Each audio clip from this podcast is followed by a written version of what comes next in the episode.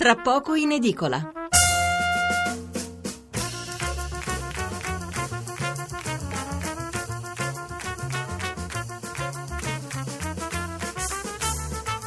Buonasera da Stefano Mensurati e benvenuti all'ascolto di Tra poco in edicola, la rassegna stampa notturna di Radio 1. 800 055 101 il numero verde per intervenire in diretta, ripeto 800 055 101 in attesa del ripristino della vecchia linea. Il numero per gli sms invece è invariato 335 699 2949. E ancora il dibattito sull'euro a dominare le prime pagine dei maggiori quotidiani di mercoledì 8 febbraio, anche se poi non è successo niente di nuovo e anche per le borse è stata una giornata tutto sommato tranquilla con una chiusura attorno alla parità. Alcuni giornali come Repubblica e La Stampa invece aprono di nuovo su Virginia Raggi, che adesso è indagata anche per abuso d'ufficio, una notizia che in genere i giornali accompagnano all'annuncio da parte di Di Maio della diffusione di una lista di giornalisti che ce l'hanno con il Movimento 5 Stelle. Per il resto molti titoli da Parigi sul pestaggio da parte della polizia di un ragazzo immigrato cui sono seguite manifestazioni e incidenti e da segnalare ancora il no della Commissione Bilancio alla pubblicazione dei nomi dei debitori eccellenti del Monte dei Paschi. Per questione di privacy si è detto e quindi in definitiva eh, gli italiani pagheranno il salvataggio senza neanche sapere per conto di quali furbetti. Per il resto poco da segnalare. Allora, come anticipato ieri, stasera parleremo diffusamente dell'euro, di quello che cioè sarà sicuramente il tema della prossima campagna elettorale. Euro inteso non soltanto come moneta, ma come espressione tangibile di un'Europa che percepiamo tutti, chi più chi meno, come inadeguata.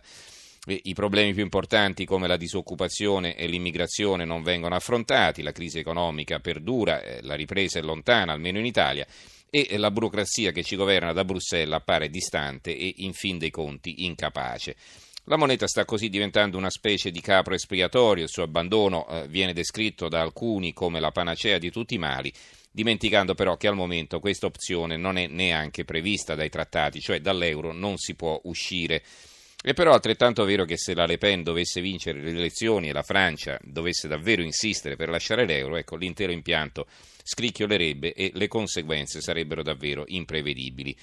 Poi c'è la Germania, un altro paese in campagna elettorale che con la Merkel adesso ipotizza un'Europa a più velocità, che non è ben chiaro cosa voglia dire, mentre è invece abbastanza evidente che eh, si penserebbe di metterci eventualmente nel vagone dei ritardatari.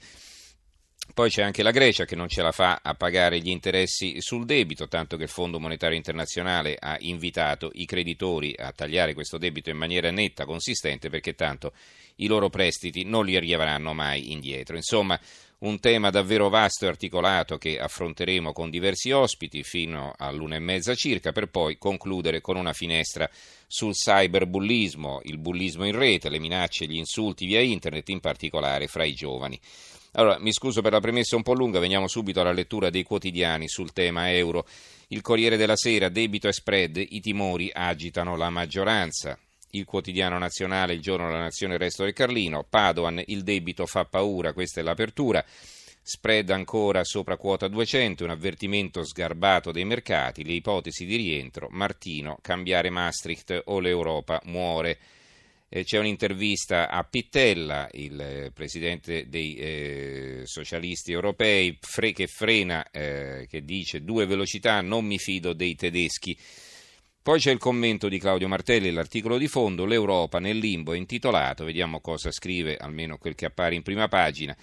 Nella vita di ciascuno e in quella dei popoli capita di ringraziare il cielo per una disavventura che si rivela benefica. Purtroppo succede anche che una speranza esaudita si rigiri in una grande delusione. Temo che il trattato di Maastricht appartenga al secondo caso, tra quanti lo accolsero con entusiasmo spiccava la Lega Nord, che poche settimane dopo avrebbe conquistato il centro della scena con una spettacolare avanzata elettorale. Quella della Lega non era un'infatuazione, era l'essenza della sua vocazione e del suo programma, pronta com'era a secedere dall'Italia pur di raggiungere l'Europa e magari fondersi con la Baviera. Quant'acqua è passata lungo il Po, oggi la stessa Lega, fattasi nazionalista, vuole portare tutta l'Italia fuori dall'euro. Di tutt'altro avviso Bettino Craxi che profetizzò si parla dell'Europa come di un paradiso terrestre, ci arriveremo al paradiso, nella migliore delle ipotesi sarà un limbo, nella peggiore un inferno. Il sole 24 ore, l'apertura è questa, spread, tensione, sui bond europei. Torna il rischio Grexit per lo scontro tra Fondo Monetario e Unione Europea sul debito. Titoli biennali oltre il 10%, Merkel no all'Europa dei club, Weidmann assurde le accuse di Trump sull'euro. Eh, il governatore della banca centrale tedesca. Il divario BTP-Bund arriva fino a quota 202, massimo da tre anni, nuovo record per i titoli di Stato francesi. C'è poi un altro titolo eh, su Padoan, centrale, il taglio del debito, va evitato un aumento dei tassi, manovra bis, dalle accise arriveranno 1,5 miliardi. Quale accise? Si parla di un aumento dei carburanti e delle sigarette. La priorità della cura antidebito, crescita, privatizzazioni e inflazione. Questo è l'articolo firmato da Dino Pesole, del quale abbiamo però solo il titolo in prima.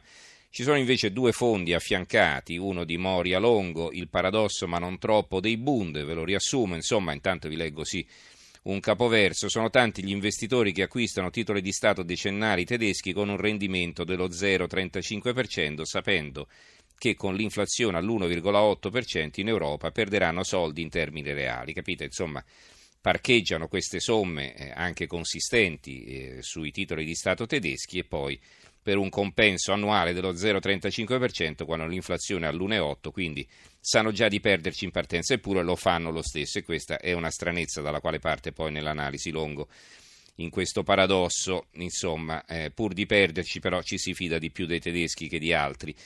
La trazione elettorale pre- e le decisioni da prendere invece è l'articolo che leggiamo a fianco di Guido Gentili, ex direttore del Sole 24 Ore, che scrive Considerare che questo è un anno europeo a trazione elettorale, mai come stavolta foriero di tensioni.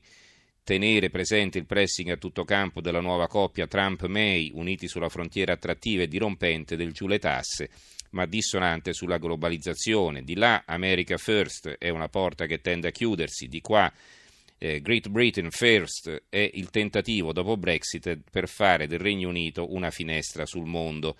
Infine ricordarsi di essere la seconda potenza manifatturiera dell'Europa alle spalle della Germania, ma insieme il paese col terzo debito pubblico del pianeta. Fatto che può essere visto a volte come una felice contraddizione, ma che alla lunga dovrebbe alimentare qualche brivido. Stare in barca con un elefante, per quanto apparentemente mansueto, non è mai agevole. Basta un niente e si finisce in acqua. Italia oggi nel mondo non sta esplodendo il qualunchismo ma il nazionalismo, è un articolo di Mario Secchi.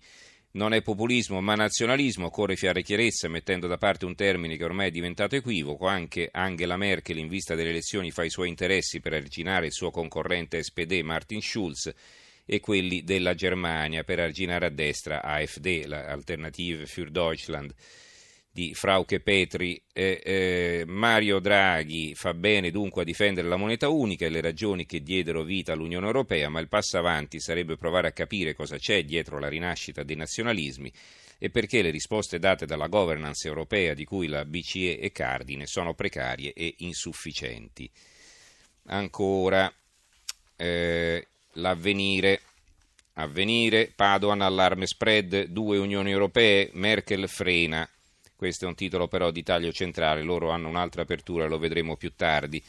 L'unità invece apre così, l'Italia ha due velocità, quella che guarda gli Stati Uniti d'Europa e quella che invece vuole ingranare la retromarcia. Nel 2016 risparmiati 17 miliardi di interessi sul debito, Padoan no all'aumento dei tassi.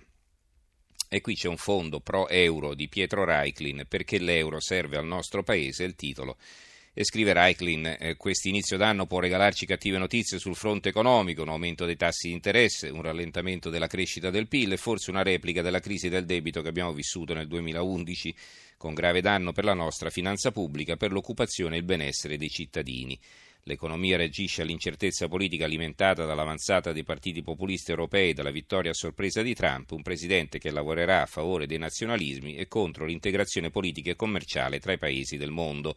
Chi crede alla necessità di portare avanti l'unione politica e monetaria, sviluppare istituzioni comuni forti, dovrà ora trovare argomenti migliori per convincere un'opinione pubblica sempre più scettica e bombardata da messaggi allarmisti e fantasiosi.